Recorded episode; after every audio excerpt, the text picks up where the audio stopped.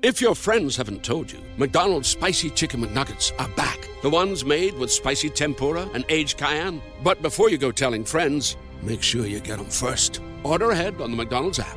Ba-da-ba-ba-ba. For a limited time at participating McDonald's. It's a new year, which means new reasons to stop by QT, like drinks to wash out the taste of last year, I need more. and fresh snackles worth breaking a resolution. Pizza has tomatoes, so technically, it's a salad. Want to binge a new show? We've got plenty to snack along with it, like our new cheesy mac and cheese. Wow, it's like my wife's, but even cheddar. Up top. This is the time for new beginnings, and it starts at QuikTrip. QT. More than a gas station. You're listening to the Heroes Podcast Network.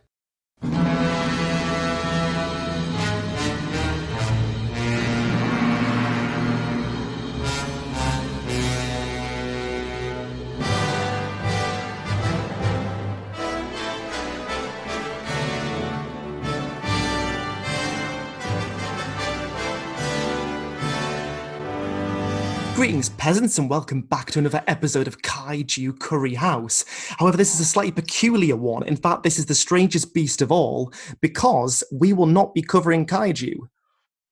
Awkward pause there. So, why are we doing this? Well, quite simply because my dear friend Alan Maxson, aka the right head of King Ghidorah, said to me, Alex, do you want to do an episode specifically about a movie that I've been involved with? And I said, Yes, I do. So, Alan, can you take us away, please? What is this film? This is a film noir comedy filmed in black and white in the style of Leslie Nielsen Naked Gun. It's funny, clever, and it just melts your brain. So turn off the news and watch this. That's the point of this film. Wonderful. Well, before we get into that, what we normally start our episodes off with is a classic pun of what have kaiju been up to. But because that's monster specific, we're not going to go for that. So let's just do a round the table generally. I'm going to start off with Sean. What have you been up to in lockdown the last week? What's been going on? Uh, let's see. A lot of Netflix queue and Amazon Prime queue, both queues. Um, also trying to work on some writing and you know continuing to get the movie out there, and we've gotten some quality time together, so that's been nice as well. Oh, that's great. Pass on the question. Ask someone else. Uh, Brianna, what have you been doing on this quarantine? Because I think I've spoken to you the least. well, I have been helping out my family, which means working in my dad's mechanics shop, getting disgusting. Well, that sounds cool. yeah, not working on cars, just getting disgusting. How about Noel? Noel, what have you been doing this last week? Um, well, the last during quarantine, I was actually able to shoot a uh, a Doctor Who fan film called uh, uh, something uh, Attack of the Capsidians, and uh, I was able to do um, makeup. I did all my effects makeup on myself, shot it with a green screen, and then all the actors shot their individual parts and they edited them together, and it can be found on YouTube. Well, that's cool. I play a space alien. Hmm, wonderful. If you send me a link to that, I will uh, promote that because that, that's very relevant to my interest. That sounds cool. Sure, thanks. Um, no, it was a lot of fun to work on. Wonderful. Noel, pass on the question. Ask someone else. Hey, Alan, what have you been up to? Hey Noel, uh, I have actually I've been spending a lot of time writing my next script, my next film, and it's been in a progress slowly for a few years because I suck at writing. But I had so much time that I literally took 40 hours every week as if it was my my job.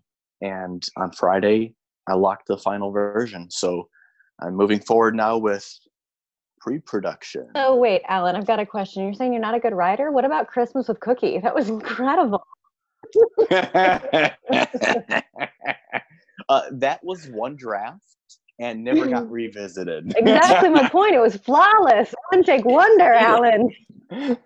Brilliant. I think for science, I need to do some research to see how many beers I need in order to, to make that film palatable. I'll line up different viewers and be like, right, you have one beer. How funny is this film? Two beers. Oh, they're laughing a bit more. That's harsh. Uh, so everybody here worked on that movie too. Yeah, no, I, s- that- that's fine. I stand by my statement. You know. Oh, wow. You- Well, you now know- I guess you- I have to watch it. I have not seen it. No, um, What did you think of the puppeteering? The, the, skeleton puppeteering. Wonderful. Not, I, I like anything hokey and silly with practical special effects. That's kind of my angle of interest. So the reason why I've enjoyed films, you know, small or larger with Alan in is because I like the practical part of special effects. So when I first discovered his trailer reel, it was uh, my favorite clip of you with a monster, Alan, was I think the film In the Woods or something in the woods, and there's the guy behind the uh, behind the car, and then you kind of get him by the window. I, I love that. that. That's kind of that's my bag. Just sort of silly, brainless kind of horror, and in that regard, Christmas with Cookie is great fun. And my Christmas with Cookie is more brainless than anything for sure. yeah, and, and that has a place. No, and it, it's good. Alan, ask the question to someone else.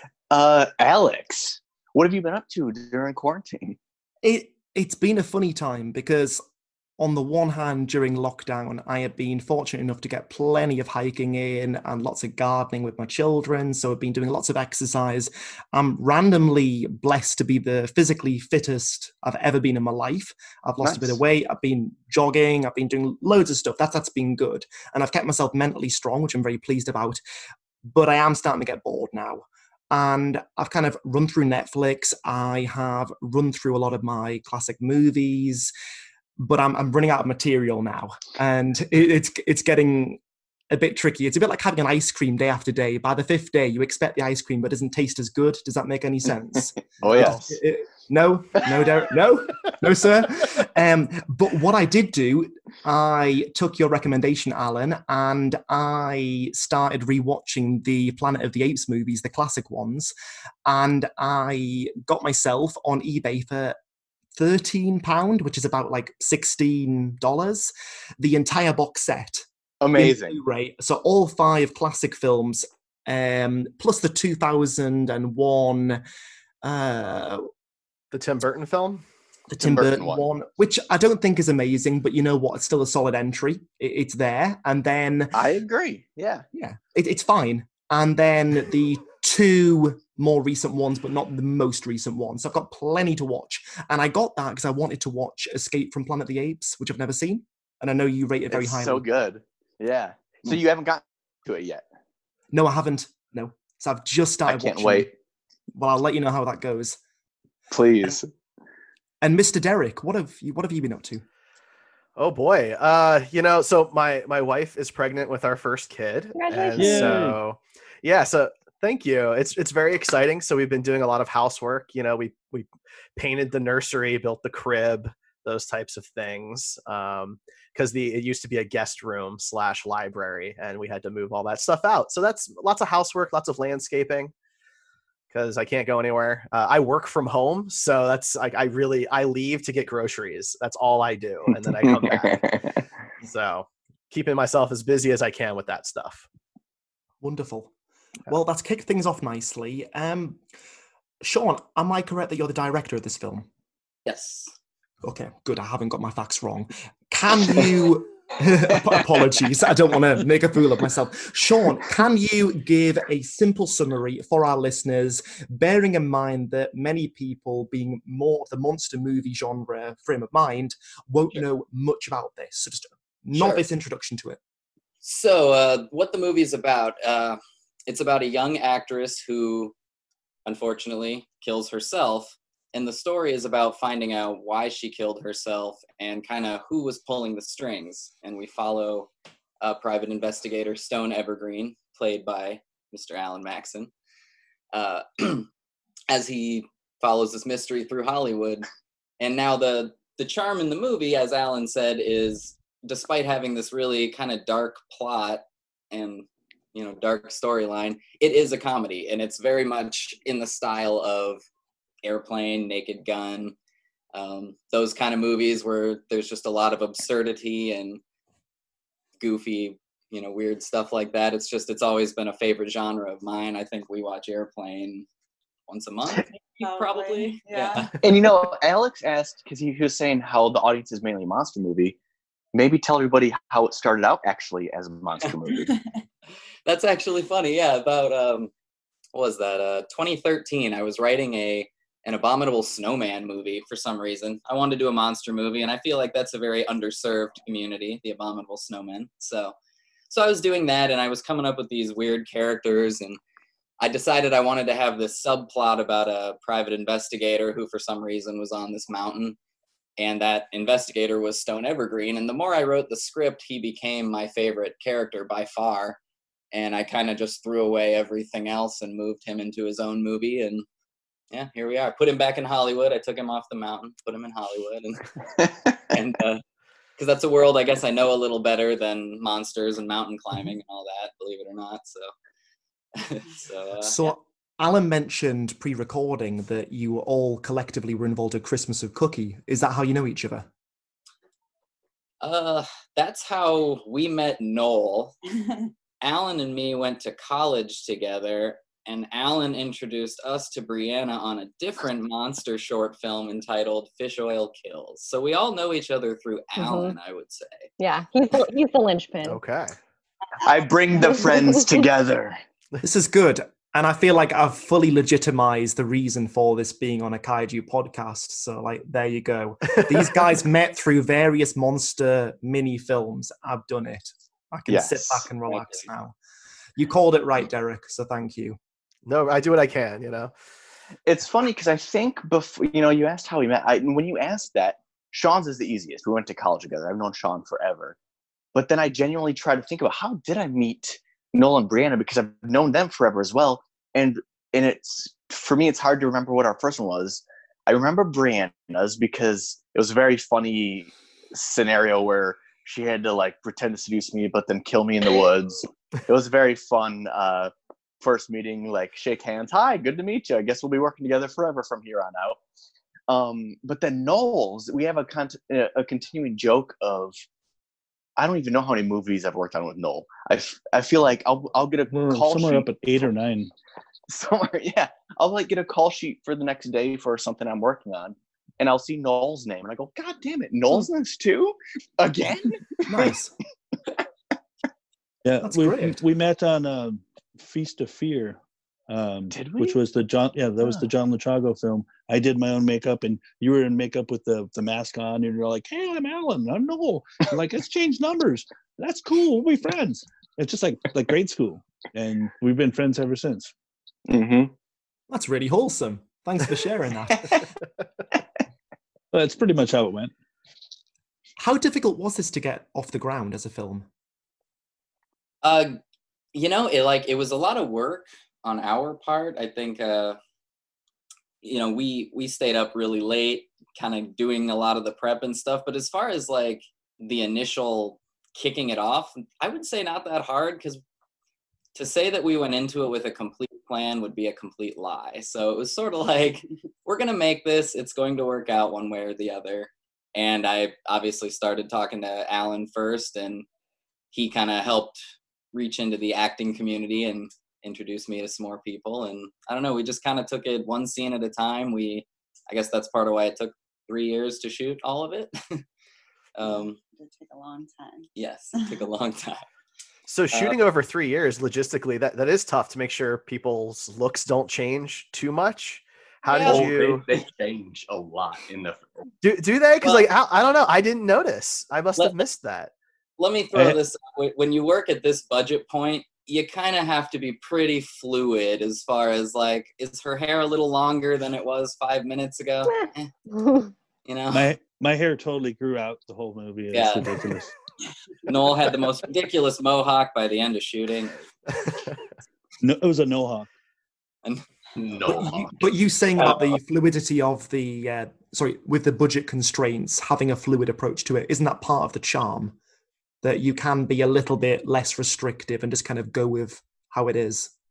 Yeah, I mean, I think so. I think it also kind of allowed us to be goofier with it, you know, because Yeah. we, at the end of the day, I think it's hard to be really dramatic with very little money because any little flaw is just so obvious. But when you're trying to be funny, it doesn't really matter. You just have to be funny and get funny people. And luckily, we we found a lot of. Alan found us a lot of funny folks to work with. So It's part of the style. Yeah, exactly. So I am curious. So IMDb claims that the budget was about five thousand dollars. Would you say that's pretty accurate? Yeah, that is Yeah? accurate actually. Okay. Yeah. Very Give or- cool. Give or take. Yeah, give or take. I mean, again, this uh, it's kind of a. I don't know. We, we just sort of flew by the seat of our pants, I guess. But I, I do have a pretty accurate accounting, and production costs were right around five thousand bucks. So, yeah. I mean, that Well, starts to get you into like part the about- original Evil Dead territory. Oh yeah. Yeah, that's awesome. and we didn't have to spend all that on film costs, luckily. So it was five Mm-hmm. towards the movie, not just the lab. So Yeah, Sure. mainly like props. What I was gonna say is like you should look at Sean's behind the scenes stuff versus the final product because a lot of the stuff that you might not even notice. You can in the film you'll see like, yeah, something about this looks cheap, but I don't know what. But if you see what he did, it's actually amazing what Sean accomplished because he built sets in his living room, which is like cardboard, and the way he filmed it and added green screen and composition and everything. So a lot of it is hard to tell that that's just what it is. I do have to I do have to cut in. I'm gonna have to make sure that we give my my credit to my coworker here because it was it wasn't just Sean building the sets. She stayed up with me all night making that damn clock tower wall. In the car too. In in the the car. the living room. She helped me set up the car, and she helped me put the car back away. See, the scenes in the car are my favorite. Oh, thank you. Um, yeah, Yeah, I want to know what Alex and Darren think of this, or Derek. Well, I'd like Derek to go first because I've kind of pulled Derek into this, and Derek is a gem of a man. So I don't. I, I want. I want to kind of give him more microphone time. People hear my voice a lot. um, no, so th- this movie came at kind of a funny time for me because uh, last week on my podcast, Screen Heroes, we reviewed a movie called The VelociPastor. I don't know if any of you are familiar with that, with that or not, but um, it's it's also uh, purposefully a very low budget film. It was about thirty five thousand, so you know, very high stakes dollars compared to to this film. But uh, so getting those two back to back, where they were intentionally focused on trying to do something with with a tight budget, something of a comedic take on a existing genre that tends to maybe take itself a little too seriously from time to time. Uh, so it's interesting seeing these contrasts because that was, of course, a monster movie, and this is a noir. Um, so I think for me, I like, like like Alex said, I like practical effects. Um, I'm a techie, so visual effects can be very cool. But what you can do in the real world is very interesting to me because of the way it, it looks over time, right? Because these effects will look the exact same way 10 years from now, 30 years from now that they they did today. And I really enjoy that a lot. And so I had fun with a lot of the sets. Um, the the car was was very interesting because I it's funny to me how that look has evolved over the years like when you look at like a sitcom or something where they're supposed to be in a car and what the the green screen and the windows looks like this was exactly like that you know there was really no difference um which which is really fun for me. I i like looking back at that. Um with hbo max just coming out i've been kind of re binge watching friends for example uh and it has that uh, with a lot of the cab rides that they go on and, and things of that nature and watching something that looks exactly the same um, but they had millions of millions of dollars to work off of you know and you guys didn't and i like that because i think it is harder to put together a film with no money than when you have a hundred and fifty million dollars to kind of do whatever you want I agree. At, at the same point, I think it it forces us to find ways to solve things either as cheaply or as freely, if you will, as possible. so um, it was I don't know that was a lot of fun for us, kind of being creative types, and say she brought a lot as far as uh, kind of some of the finer touches. Um, I'm I'm more of a like big big ideas guy, and she kind of comes in and I'm more creative.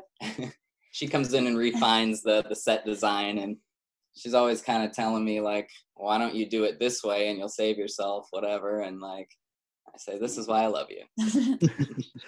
Well so that leads me to, to a question about those types of constraints. Is, is there anything that you really wanted to do a particular way but because you were trying to to be as tight as possible you found some unique you know last minute way to do it that ended up being really positive for you um honestly i would say the uh the, the trash can scene, you know, in Stones in the, in the alley. yeah, I mean it I, I think it looks pretty legit, you know, him sitting there in that trash can, and that's literally a piece of cardboard that was on our trash pile from an Amazon delivery.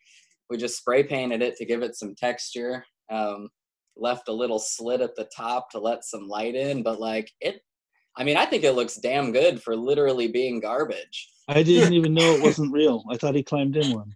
No, I just made him sit in garbage for hours. Alan didn't mind. I did not. It felt right at home. I was going to say, how did you decide the length of the film? Uh, you know, the length was more or less just determined by when I kind of ran out of story. I was writing the script and it felt complete to me. It wasn't really a full, you know, normally you want to hit like 90 page script. I think I hit 82 maybe. But it worked for me and um, Hmm. you know, we both read through it. Um I made a couple of adjustments. I think technically it's it had two drafts, maybe three, Yeah. maybe three at the end of the day. But um, but Yes. then the final length was just determined in the edit. At you know at the end of the day. So I ask because in a previous episode, when we had Alan Maxson talking about Patina, the way you framed it to us, Alan, was that you had the option with your budget to either make a more silly film for a longer time limit or to do a shorter film of a more serious tone. And obviously, um, your film, A Dead Dame in Hollywood, is a bit longer. So it's certainly longer than Patina, which was about five, six minutes.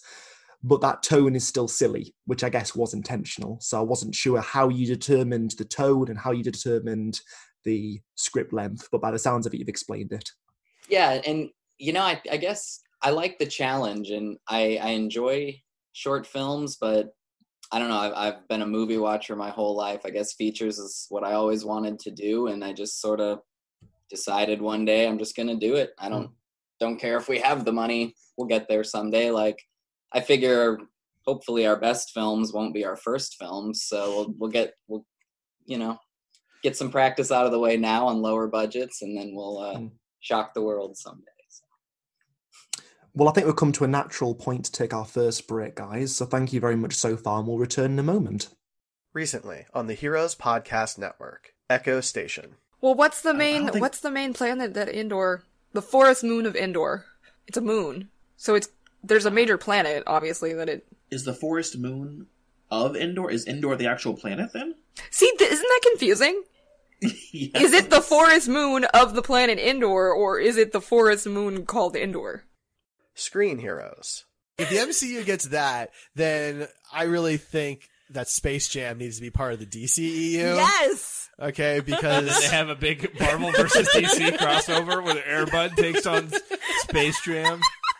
Man, we should write for these companies. that's what it comes. It's Airbud versus Bugs Bunny. That's, what it's right. all come down to. One on one.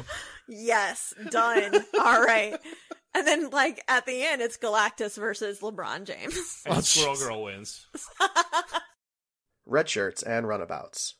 something we've talked about before and other people have, but there's there's so much of real life history involved with Star Trek.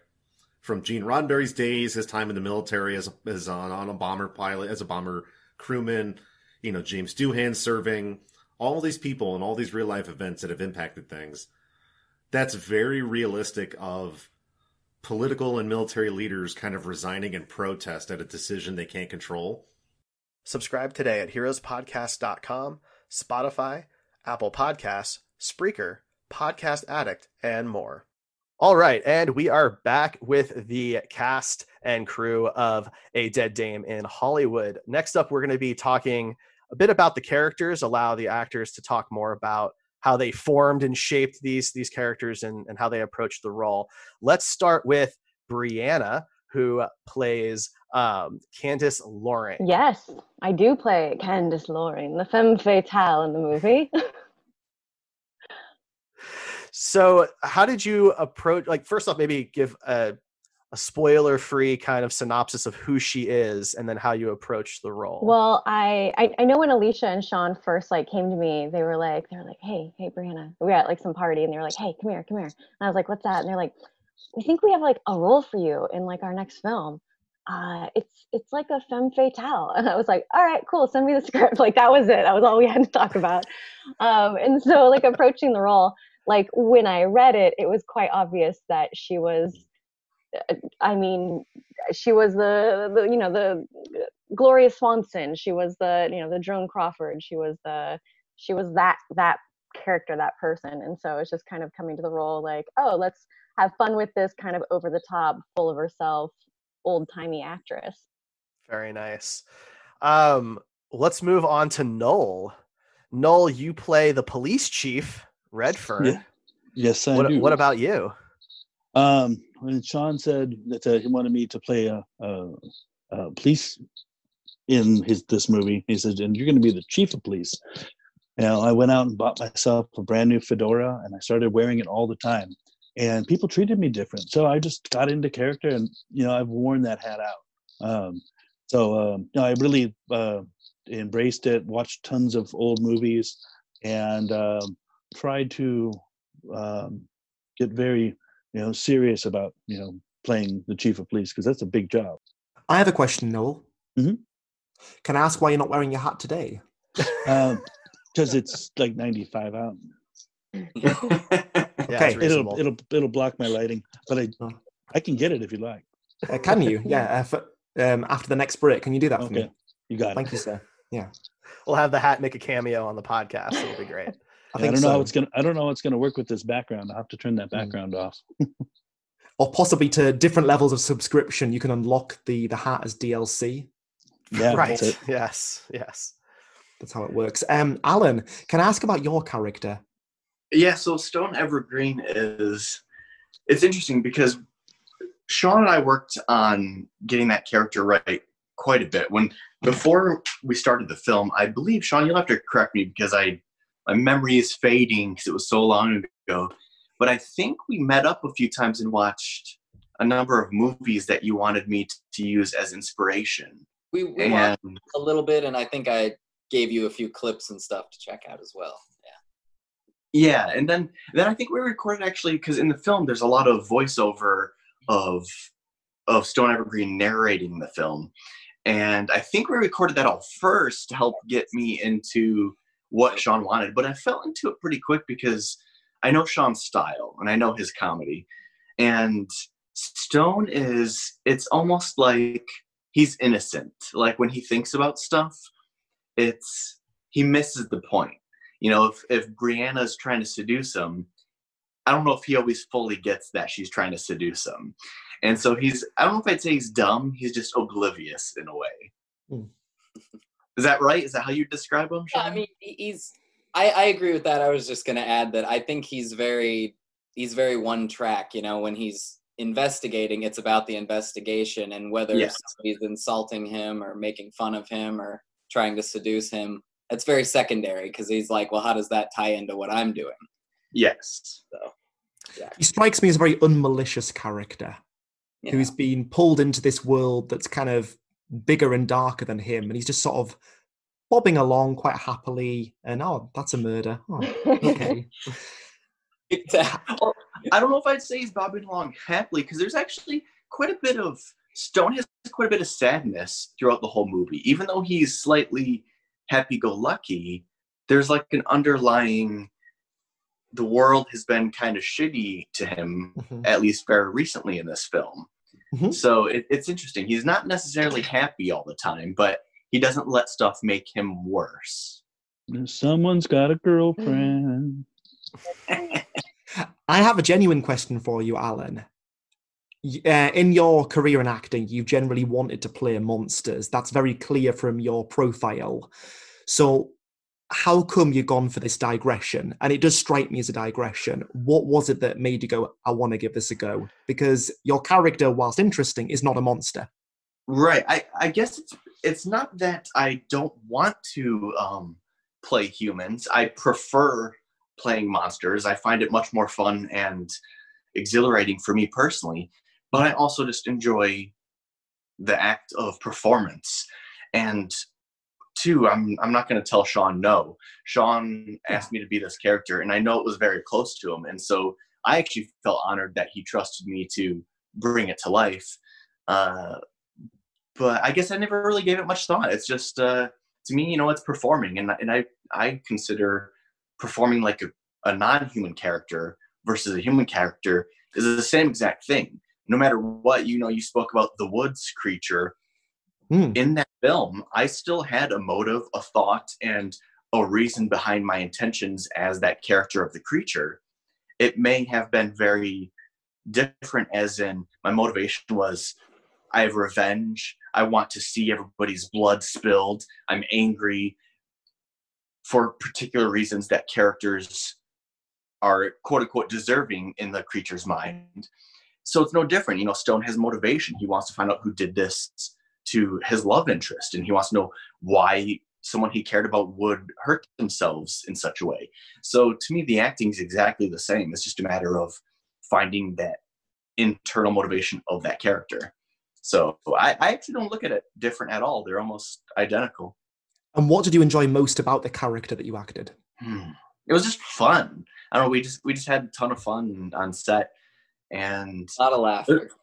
A lot of laughter, and I, I enjoyed that it was free, even though there is very specific dialogue. Because this is one of those movies you can't really change the dialogue much because each line plays off of each other, and Sean writes it so that if you change the sentence at all, the joke doesn't land. So like you really have to have the hmm. dialogue perfect.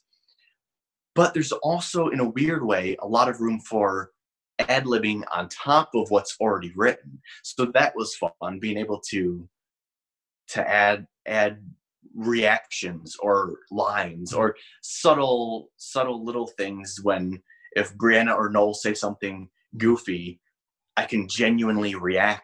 At least my character could, because even though they're they're in the world of the ridiculousness, Stone realizes when things are ridiculous. So so I actually, as Stone Evergreen, got to react to the goofiness, which mm-hmm. almost breaks the character, but also doesn't in a weird way.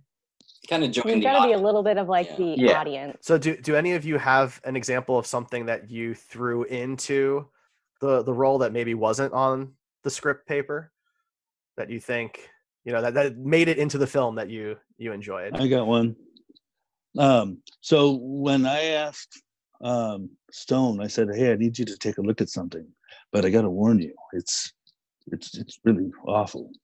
Um, and it cuts to, uh, well, it's a spoiler. Is it a spoiler if I say this? It's a uh, Well, Go wild. ahead. okay, so the thing that we cut to, I actually hand painted that. Um, Oh. that thing. Yeah, so I really did that art, um, and I was trying That's to do awesome. something something ridiculous. So in 1940, I thought Picasso would be re- considered ridiculous. So I took like a, I did a paint portrait, but I did like wacky Picasso style that just didn't fit, you know. But uh, when as soon as I saw read that part, I'm like, Sean, Sean, I can paint that. I can paint that. Oh, so that he was let great. me. That's cool. Did Yeah. you did you get to keep the painting? Oh yeah, it's, I have that too. I can bring that after the break. This, this is good. Yeah, this is good. And I and, and I also did the uh, movie poster as well. Oh, well, the movie poster is very good. Yeah. Yeah. Oh, yeah, we actually shot the picture of me in that. I believe um, Noel took that picture of me behind the scenes when we were working on uh, the last Puppet Master movie. Yeah. Didn't didn't we? Yep. Um, What's the last Puppet Master movie? What is that? Uh, do you know the the franchise Puppet Master? I do not. Oh, oh. there's like 13 of them, and and Noel and I worked on on the most recent one, and he when he was doing the poster, he was like, "Alan, I need to get this shot of you in the suit," and I think that day I might have been a like a full bloody zombie, and so like as I got out of the shower, I'm like covered with like shit and goo and blood and, he's like i need to get a picture of you and i'm like as stone evergreen? So I like quickly showered and threw on the mm. suit and i went outside and put it on mm. Yeah, in in in downtown LA against a brick wall, it was like 95 degrees out. We're pouring with sweat, and it's just like just get a couple little shots, click, click, click. We're trying to. we did that while we were working on the other movie. We're like, quick, quick, quick, You gotta run back. We did a top secret covert like. Is that why he looks so sad in, in his eyes in that photo? it's very serious, you know. Um, but what's funny I was is that I was the- pulling many many uh things that day. yeah, and we did not have a glass of alcohol, uh, as though we probably could have used it that day. But that's all photoshopped in, and uh, we had lots of different shots from the movie and different scenes. And I, I, I did screen captures and then composed it all in Photoshop, and then uh, just did some. It's all done digitally to make it look like an old-fashioned painting. Mm-hmm. Nice. Very It- nice. It's great. Um, Now, I have a question for Sean because I I can't remember in the script. Uh, was Alan like throwing and dropping his alcohol glass? Was that written into the script, or was that something that Alan added on set? Wait, wait, like in a with, when I throw it in Justin's face. No, not like when you Off just the throw it, like, balcony. it off the balcony and like just was that was that in the script? I can't remember. That was my favorite scene. when he throws it off the balcony, that was in the script, I believe. Yeah. It wasn't that that was there, wasn't it, Alan? I don't remember. I think I think the one with Justin was um uh, in in the moment, but I don't remember about the Yeah. the other one. Justin was in the moment. No, off the balcony was. I remember now because remember I told you guys I finished that script because I, I had promised you guys I'd have a draft by a certain day, and I just hadn't quite hit it yet. I w it was the night before I was supposed to send it to you all, so I stayed up all night and finished the script. And the the more tired I got, the more weird the jokes became, and tossing It that off the balcony came out of that for sure. So did the rabid cat lady line. That was that was during that marathon session. A lot of the weirdest parts of the script were while I was sleep deprived that Well- night. So I was going to say, in what state of sleep deprivation were you when you wrote about the the French blood slash French wine on the floor? Because th- Uh, that was that was particularly silly. same night, same night. Good night. I think that that's where the absurdity does come through and shines because there was some moments yesterday when I watched it. I got my children to sleep and I kind of sat there watching it on my phone.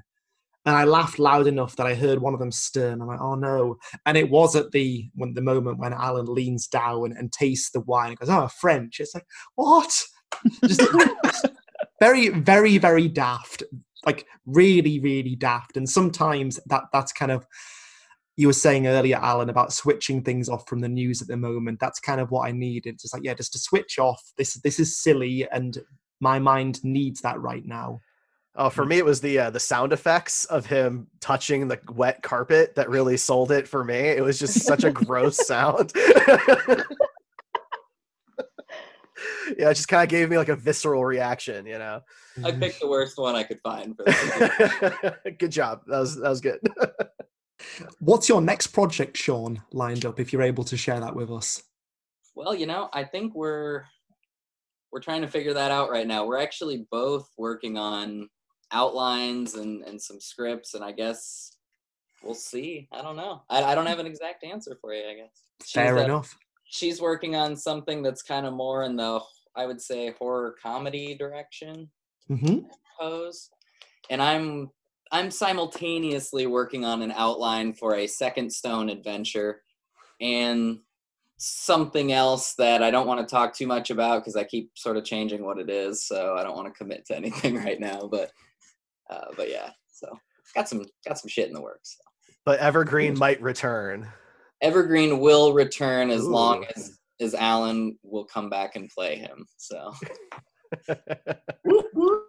as will Redfern, and I had every intention of if Brianna wanted to do another one, casting her in a different role, and the audience can just accept that she plays a different person now. So It's her Sure. twin sister. Ooh, there we go. I like it. Sean and I have joked that it'd be funny if we had a Stone Evergreen movie, um, like one once every decade, and we could eventually see him getting old, and it changes throughout the decades from the 40s and forward, and you could see each one change, and, and Sean could shoot them differently according to how films were shot in each decade too. Yeah, it'd be fun. I I would like to see some kind of crossover between Cookie and this film because we have spoken, Alan, about the CCU, the Cookie Cinematic Universe, and I think that you've not kind of given that the time that it deserves. I I think that kind of like Sean, you need to capitalize on this. And I, I, I want to see some kind of thing where Cookie gets involved with, you know, private detective work. Oh boy. you know, I, I feel like we could make that work some way or another. I think I think that'd be an easy one to intertwine. oh, who'd we lose? It's time to take our second break, guys. Thank you very much for listening so far. Me, me, me, me, me, but also you. The Pharaoh fast forwards his favorite foreign film, Powder Donut. okay, what's my line? Uh, the only line I see here on the script is get options based on your budget with the name your price tool from Progressive. Oh man, that's a tongue twister, huh? I'm sorry, I'm gonna need a few more minutes. bulbous Walrus, the Bulbous Walrus. The name your price tool, only from Progressive. The owl ran afoul of the comatose coxswain. Progressive Casualty Insurance Company and affiliates. Price and coverage match limited by state law. Welcome back to this third and final part of Kaiju Curry House. We have been talking about the film A Dead Dame in Hollywood, which my dear friend Alan Maxson, right head of King Ghidorah, and the director of the microfilm Patina got us clued in on. First things first, can you share any key moments of the filming process that are going to stay with you as sort of treasured memories? What what was the most fun for you? Any takers? I loved the fact that I got to work with my friends. Yeah. Yeah, like that's the thing. Is like when we finally, because it did take three years to make the movie, and it was like one weekend here, and then like six weeks later, another like day or evening, and like when when we finally wrapped, I was actually kind of like I was sad. I was like, oh wait, I don't get to see my friends for.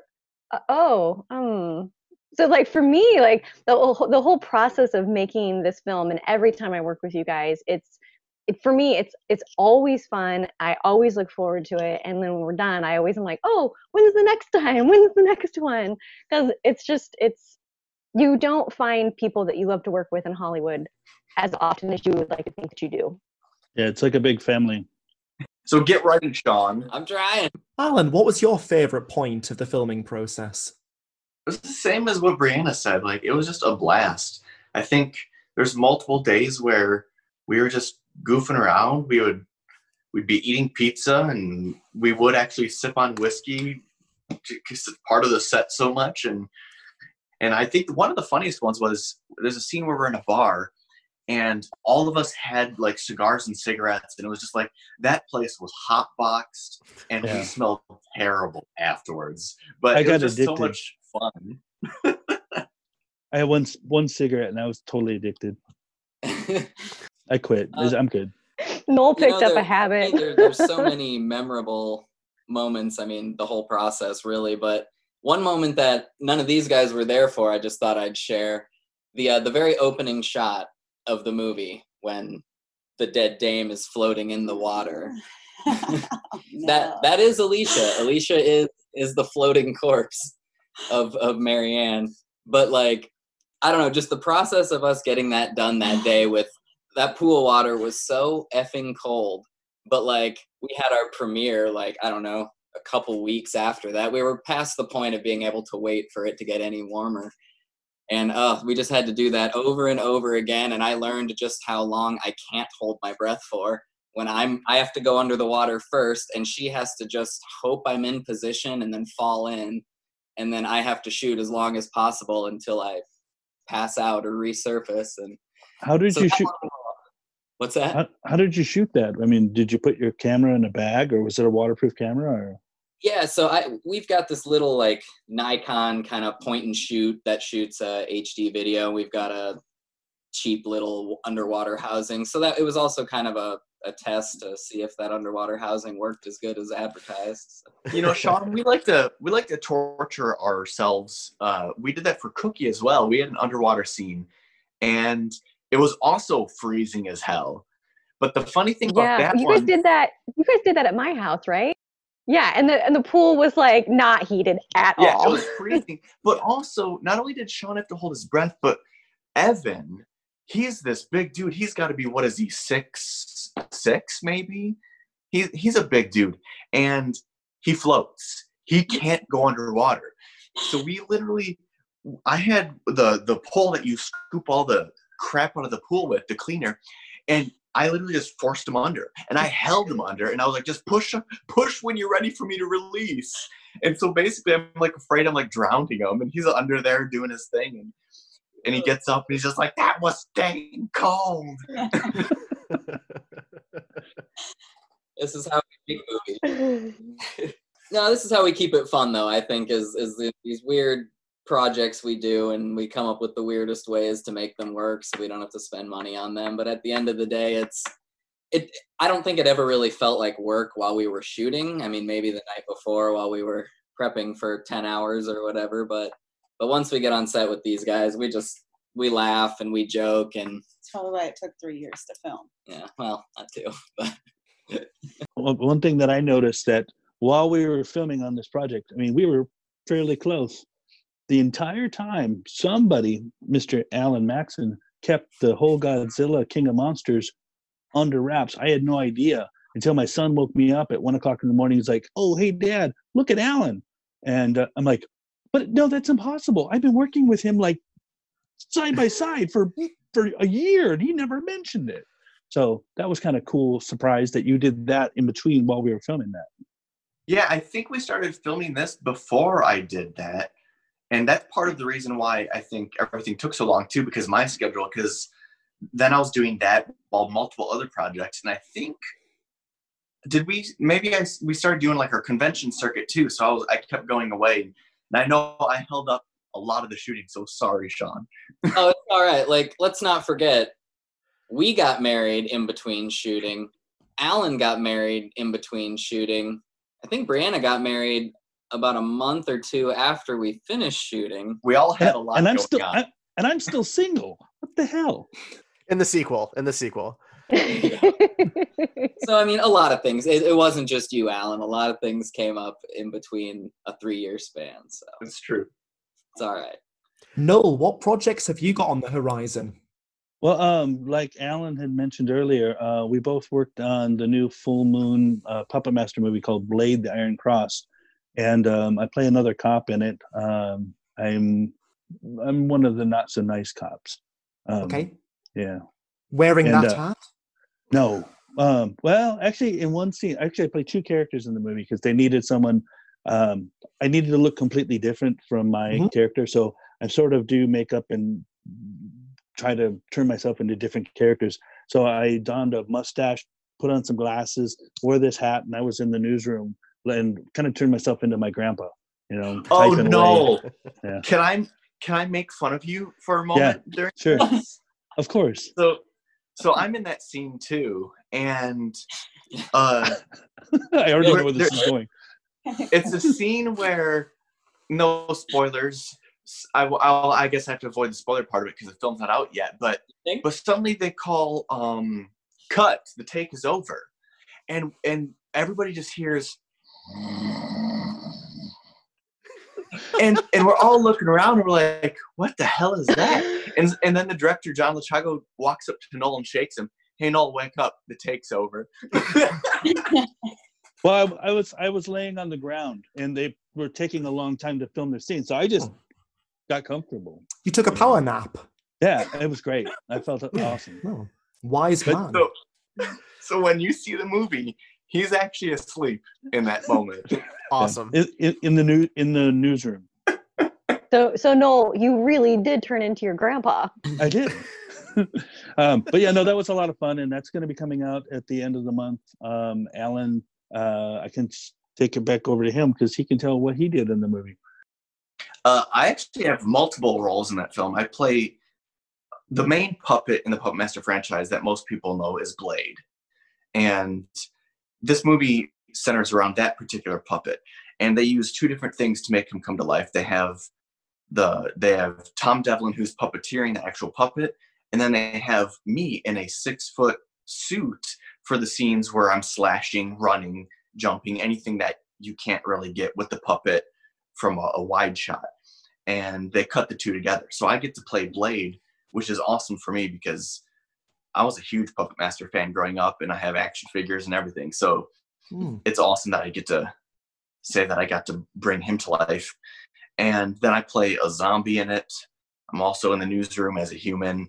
And then I have a bunch of other random little like hand eye other thing cameos for insert shots. So I'm trickled throughout the whole movie, probably more than was anticipated by anyone when they set to make the movie. And what other roles have you got on the horizon, or has that been the central one? Take up your time. Um, that was that was the biggest one right before the pandemic hit, because I think we filmed my stuff as Blade. It had to have been a week or two before lockdown. So since then, it's been really quiet. I've had a couple voiceover jobs from home, and I and a Zoom job. I, I was I got a job at, uh, for a pandemic movie, and other than that, you know, it's quiet in this town. So people will probably see new movies popping up in 2022. Well, fingers crossed for you that lots of projects head your way very soon. Thank you, thank you. Uh, Brianna, what have you got on your horizon? Uh, well, there's a comedy that I'm in that's not a Dead Dame in Hollywood. It's called The Eagle and the Albatross uh, that just came out uh, video on demand like a week ago. Uh, so that is getting some some good good fun play. It's a good comedy. Uh, and then I'm I just got cast in another comedy um, with a couple of friends of mine that do a lot of stand up comedy, and it's about um, a young woman who it's called a, a year of laughing dangerously courageously. Uh, uh, ah i'm terrible. Um but uh yeah and i do just do a little cameo. I'm helping them out with that project. So yeah had had some voiceover work and got some audiobooks coming out so Oh, nice. Well, it is time to wrap up, folks. However, before we do that, Sean, can you please tell us exactly how our listeners can track down this charming film? Sure. Uh, I would say the most accessible way for most people is it is available on Amazon Prime uh, in both the UK and the United States. It is also available on Vimeo on demand um, worldwide, where any country that gets Vimeo. I don't know. It's not as locked down. Um, so you can go either of those places. We've also got a little web presence on Instagram. Uh, we've got a Twitter, Facebook, and our official site, www.adeaddameinhollywood.com. Whoop, whoop. Thank you for that. Derek, do you have any further questions? Well, I like to make sure everyone has an opportunity to plug any social media presence that they have in case anybody wants to like ask you a question or if you want to, you know, promote other other things. So if you just- just want to go around and say how people can find you if they can. Uh, okay. Well, yeah, for us, it's uh, Instagram would just be Dead Dame in Hollywood, same as Facebook. Your Instagram? My Instagram is Alien Pixie, Alien underscore Pixie, and I'm on Facebook as well. I'm on Facebook as well too. Uh, Noel. Um, I'm just under Noel Jason Scott. You just type those letters in, and I show up. But your Fedora has its own Twitter page, am I right? um, not yet, but thanks for reminding me. I'll have to get that URL. Thank you, sir. Brianna? Uh, yeah, if you spell if you spell my name correctly, it's with two e's and two n's and a split. Uh, Brianna Judy. You find me on Facebook and Instagram and all of the all of the socials. Wonderful. Alan? Monster Maxson on all of them as well. Excellent. You can follow Kaiju Curry House on Twitter. It's at Curry Kaiju. And um, yeah, give us a follow. Listen to us on all of your regular podcast shows. If you find me on Facebook, send memes. I love a good meme. And Derek, cat videos. I'm, I'm partial to a cat video. I'm partial to one. I think we're That's all why- cat people. I get, I get five cats, yeah. Wow. and it's just well, I had two, but then now I got five. Stuff happens. That happens. That'll happen. Yeah. Yeah. Eric? Oh yeah. So uh, you can find me on the Screen Heroes podcast here on the Heroes Podcast Network, or you can just talk to me at the Star Trek Dude on Twitter and Facebook because that's who Star I am. Trek dude. I am the Star Trek dude. Yeah. So I have to admit, I just recently got into Star Trek, and I'm a huge Trekkie now. Well, we should talk. You just recently got into it. Thank yeah, you. shockingly. I'm I'm all about Deep Space Nine, so we need to talk. It's a good choice. Good choice. So wait, so so Brianna, does that mean you're a Star Trek fan then? I mean, I've al- I here's here. Okay, so just crazy side note. Um, I want to get into space so bad before I die. bad. Yeah. So like I when I was in college, I had got my degree in tourism and my thesis was on space tourism. Like it's a real thing. It's legit. I want to do this so bad. And and all the people I've ever met in my entire life, the coolest person was Buzz fucking Aldrin. And so yeah. So Star Trek, yeah, of course. I love it. Star Wars, yeah, why not? Anything that has to do with space, I'm in. Sold. Fantastic. Um, Brianna, both of my cousins are named after the astronauts. Oh, Yeah. So I have um, Neil Armstrong Cole as my cousin, and I have Buzz Aldrin Cole. I love it. I love it. I got And, drunk with Buzz. It was great. And my I just dear learned something new. and my dear cousin Neil Armstrong Cole. The reason why he's got that name is because his parents were bored during the moon landing. Oh, that is that's awesome. All right. True story, folks. Thanks for listening. Um, I love it. right.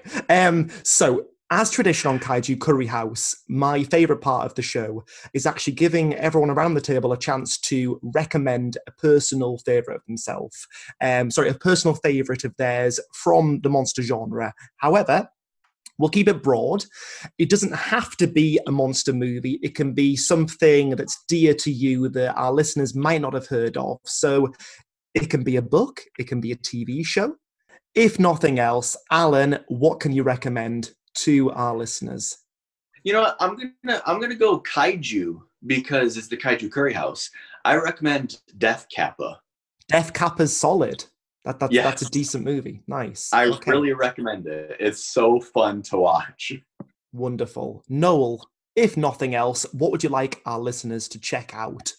Well, technically, I wasn't supposed to be there, but I've already seen an advanced screening of something that um, might have a giant monkey in it and another giant lizard.